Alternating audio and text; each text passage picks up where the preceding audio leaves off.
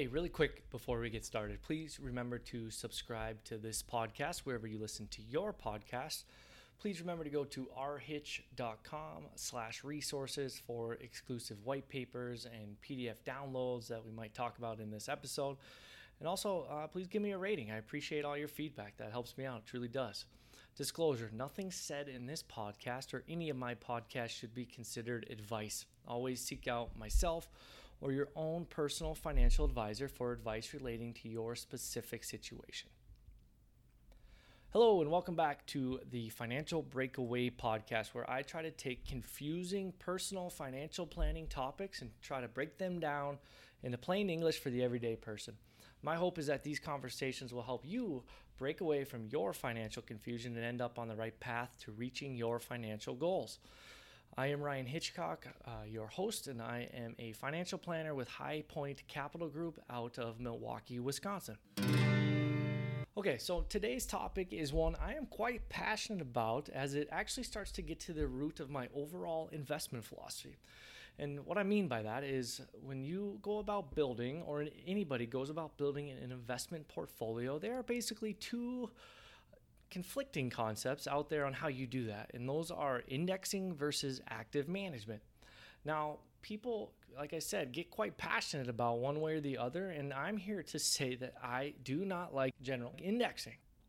Yes, I said it. I I don't like it. It doesn't jive with me. It's not for me. No way. Now, you might be saying, well, Del Ryan, you're a financial advisor. You obviously like active management better because it justifies your job. But I'm here to say that's not actually the root of it. The truth is that people really don't understand what general indexing is and the risk they subject themselves to because of that. And therefore, it's not for me. So bear with me. I'll explain my position and let's get into it.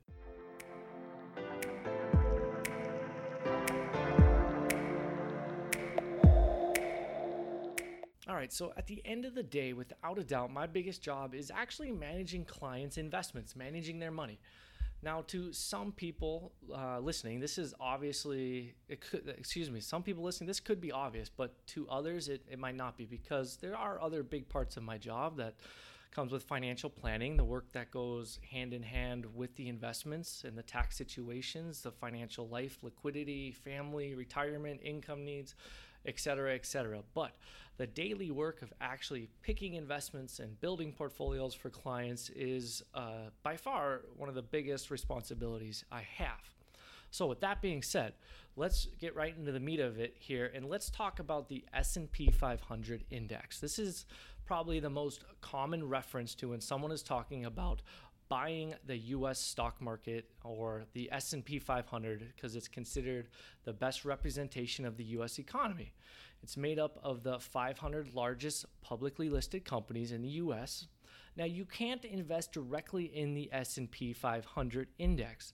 You have to buy it through an index fund slash the real name is an ETF or an exchange traded fund is their technical term and that tries to mirror it. So let's say someone goes to buy an S&P 500 index fund somewhere. A bunch of companies make them.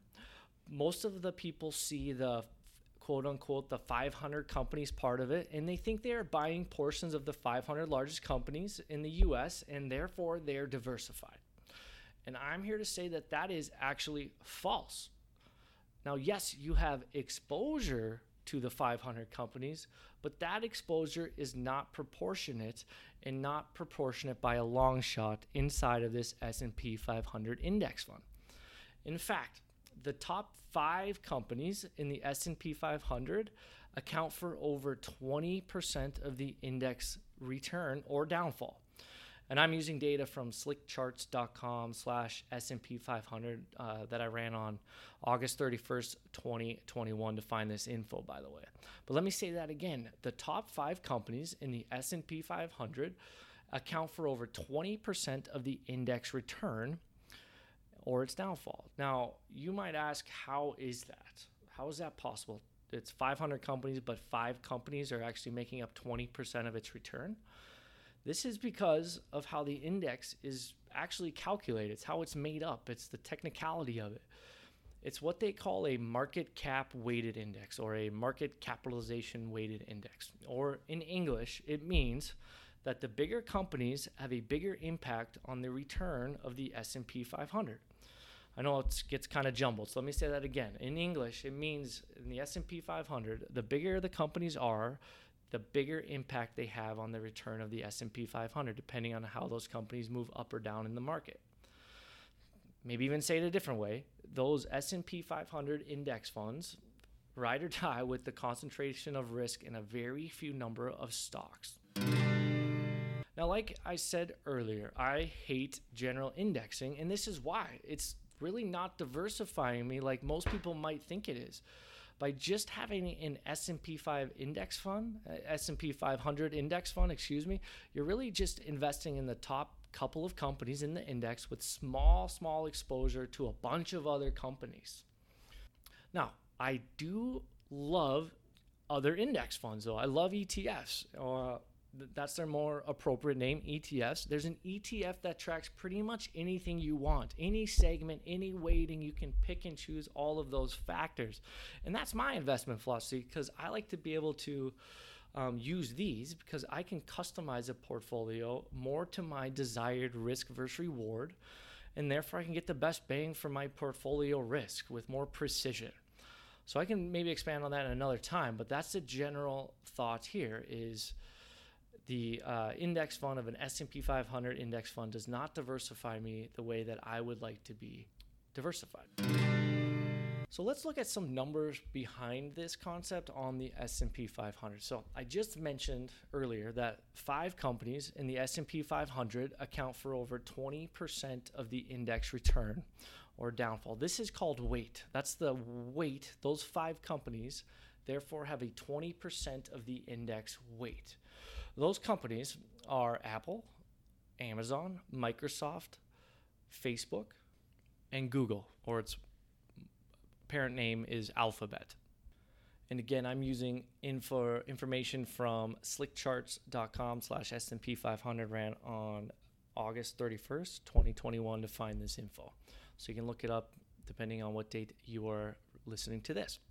So let me share with you some numbers put out by AMG Funds. They're a boutique investment firm.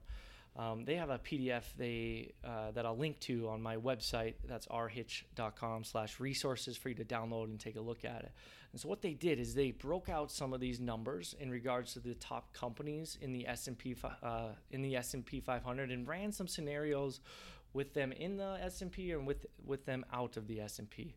Specifically, um, they analyzed Facebook, Amazon, Alphabet, which is Google, um, Apple, if I didn't say that, Netflix, and Microsoft. So they added in Netflix from those earlier ones, and they uh, ran some scenarios, like I said, to prove this point. So let me share one of those scenarios with you that that's pretty simple.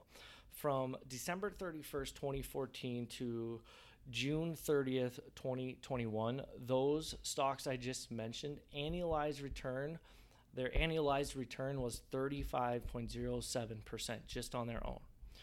Now, versus the S&P 500 minus those stocks, it was only 9.5%. So the S&P 500 without those stocks I mentioned earlier inside there, those company that index made 9.5%. And the overall S&P 500, so those stocks all added in from that time frame made 14.21. So what this is showing and proving is this is the good side of the weighting system of the S&P 500 as those companies are you know showing that they produced a lot of the gains for the S&P 500 during those times. So it's just pretty interesting. Um, look up that uh, PDF. There's some more numbers on there, but um, I'll leave that to you. So uh, again, I'm always saying know what you are invested in. Obviously, these companies are at the top the top weighted of the excuse me the top companies that I'm talking about here of the S&P 500 have driven a lot of growth and they've done very very well. They're great companies. I'm not saying they're bad companies. They're great. But if you don't know how they work and if you don't know your risk level, then that's not a good thing. So just a little food for thought. Um, that's it for me today. Hopefully, I gave you some uh, good things to think about. Thanks again for listening, and until next time, be well.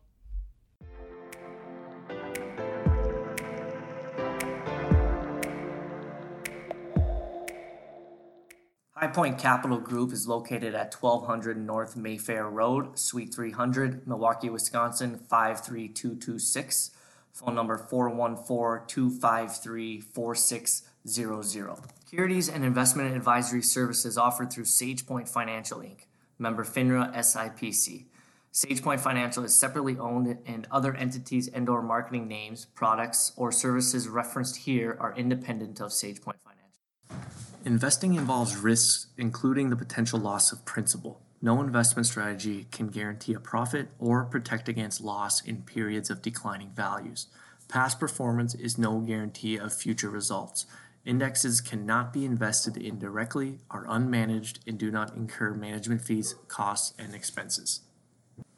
As a reminder, SagePoint Financial Inc. and its representatives do not provide tax and legal advice. Please consult your tax advisor or attorney for such guidance.